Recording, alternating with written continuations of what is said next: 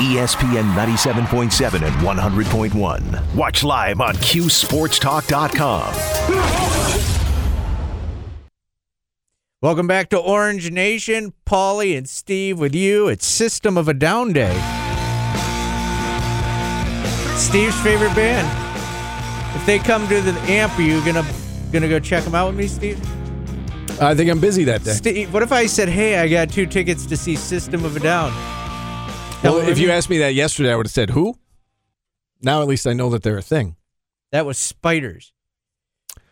All right, uh, let's get to our guest line. Bring on our final guest of the day, voice of the Orange, Matt Park, joining us now. Uh, Matt, always great to talk to you. And uh, w- what a win last night. We we've talked a lot about this team over the course of the last several weeks, right? That they just couldn't make that one play down the stretch to get over the hump. They did so last night. I mean, you watch every game up close and personal. What seemed what what has changed with this team over the course of the last, let's say, the last month or so? Well, I think it's just really the natural progression. I think it took them a little while to figure out uh, how some of the minutes would be allocated. You didn't know right from the start that Maliq Brown, as an example, would be as impactful a player. You had to sort of figure it out with the other forward position that's kind of gone through a little bit of a rotation. And then, you know, the three people that we knew coming in, you had a pretty good chance to count on, certainly two. And the seniors, Joe Girard and Jesse Edwards, they've been remarkably consistent. They've both had a little bit of down patch uh, here or there, but for the most part, they've answered the bell every game. And Judah Mintz has been awesome, and he, we're watching him uh, get better and better by the game. So uh, I think that's kind of what's happening. And then you, you know, if, if you're desiring to see the, them get in the tournament, as we all are, uh, you know, is there enough runway left in the season for that all to happen with the maturation of the team? You know, you just brought up the name Judah Mintz, and it's it's been impressive to watch his maturity over the course. You know, he's he's grown, I think, in that area over the course of the season, and you know, he was he made some mistakes right down the stretch of some games, and and I think he's learned from that. And I like the fact, Matt, that that he still wants the ball in his hands. That you know, he had a, a couple games go against him in, in crunch time situations, and and we see him keep coming back for more, right? And I think that his decision making has gotten better. Last night, nine assists. 20 points, made his free throws, only had one turnover. Um, I guess could you speak to his uh, his growth, I guess, as a player over the course of, of this season and you know where he was when he started. We knew he was talented, but he's I think he's kind of figuring out, you know, when to go, when to set up guys. He, he's kind of figured it out as this season has progressed. Yeah, I think it's really acclimation to this level. Uh, everybody knows that he's extremely talented. He's been around the highest level of high school and you know AAU type basketball. Um, you know, in, in these recent years, everybody knows that he's a star and was highly recruited and bounced among a couple different schools that he was considering at the end, uh, including Pittsburgh, of course, and, and uh, winds up here. And it takes a little while, you know, because I was thinking about it listening to you guys earlier in this show. It's like well, what did he learn exactly? I mean, I, supp- I suppose all along, you know, when we were growing up, you don't think about it now, but you had to learn that the stove is hot and not to touch it. Well, he had to learn, yeah, turnover with a minute to go on the road against a good team like Miami is not going to be good for you. And uh, uh, apparently needed that to be experienced.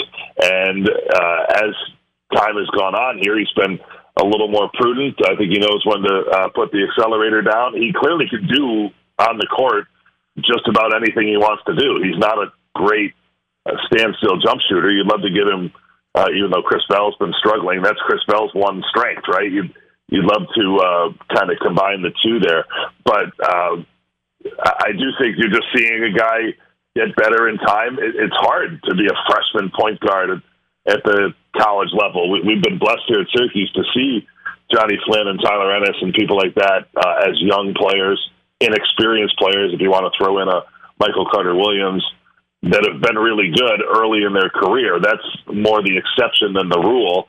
And and Judah's another one of those exceptions uh, where he's showing his polish as uh, time goes on here. You know, Paulie brought up the point earlier in the show about the, the starting five. You know, we saw all five guys in double figures, and, and there wasn't much from the bench, right? Benny played three minutes, Justin six, Symir had four.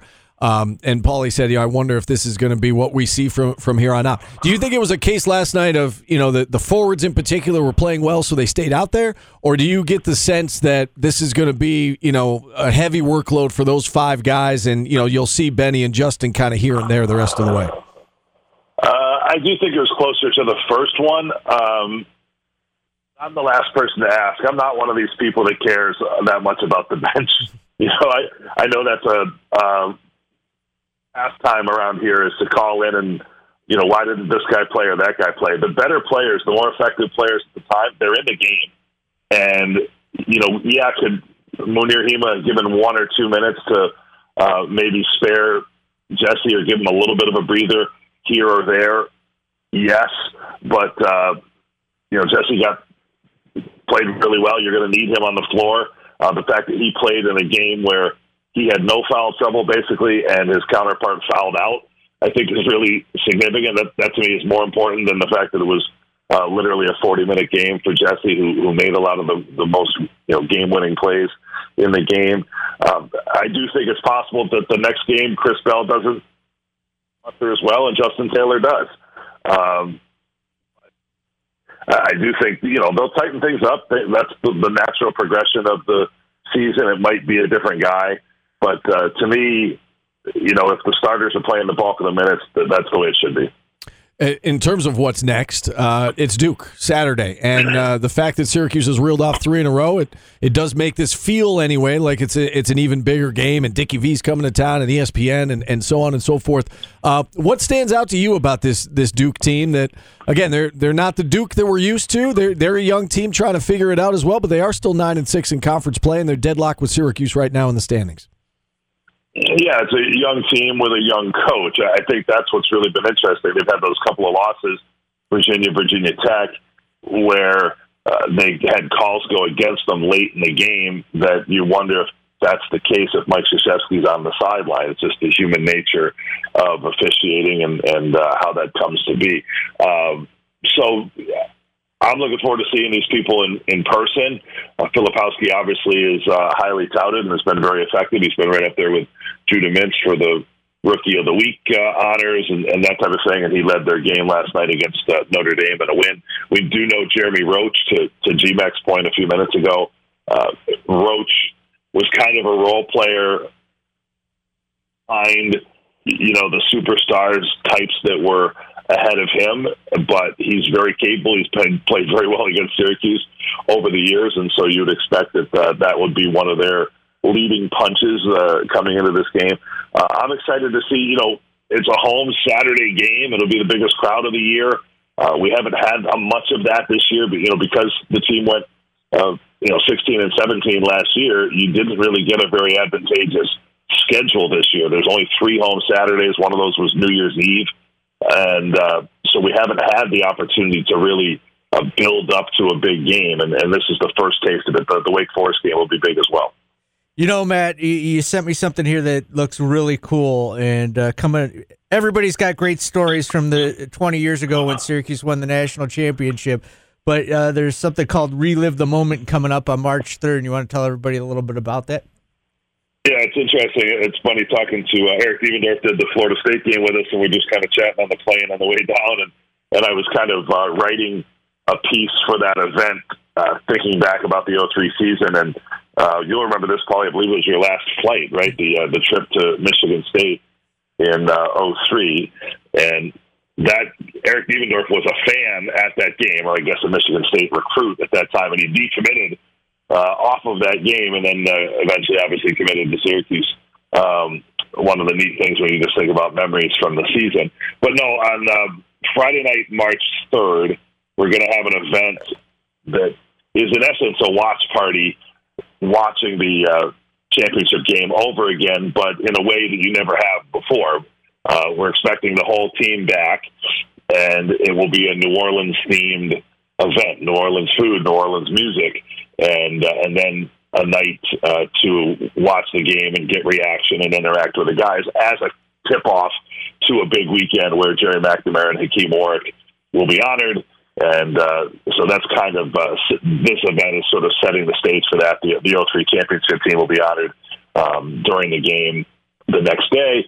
And so uh, this should be a lot of fun to, to kind of get that group back and, and on the stage. And the event's at the uh, NVRC auditorium, the National uh, Veterans Resource Center, which is across the street from Newhouse on campus. And it's the newest building on campus, and the auditorium is just jaw dropping. It's it's beautiful and tremendous facility. So it's a very intimate kind of gathering. There's only something like 700 seats, but um, we're hoping to sort of recreate the Superdome kind of atmosphere, and uh, should be a great time and a lot of fun. If you need an and one, I'm available. okay, but I'll be a little busy. But if you, if you want to hide, uh, you know, behind the podium, you can do that. He just wants some food and uh, and and chat wanna, it up with the players. I want to be able to remember what New Orleans is like because I don't remember a thing from my original trip down there.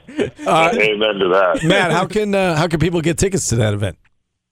That is uh, the Cuse Athletics Fund. I should have a better answer to that, uh, Steve. But uh, I know there's been an email that's gone around to season ticket holders, and the, the thing I was just trying to do is kind of um, just call a little attention to it because I think everybody gets a million emails, and, and maybe uh, you didn't uh, pay attention to it. But uh, it's uh, just, I would just say go to Cuse, uh, call your Cuse Athletics Fund representative if, if you can. Check your email.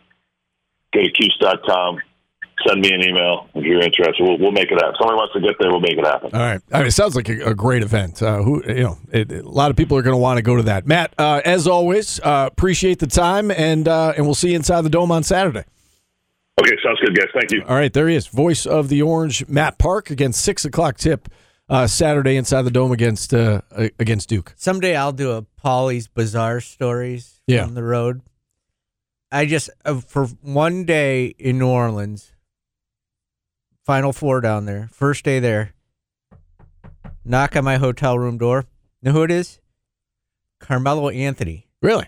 Doesn't know whose room he's knocking on. He just knows we have the floor. I must have been the first room next to his. Who was he looking for? Toothpaste. Oh. I forgot toothpaste. Do you have some toothpaste I could borrow?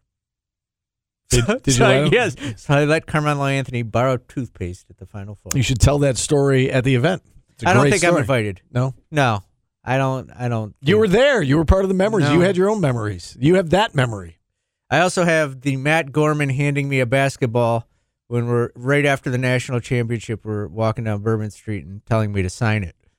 So somebody somebody has a, an autographed Sibilia national championship basketball. How about that? One of one, right? Yeah, Which is signed by the whole team and then just And one you. random Sibilia.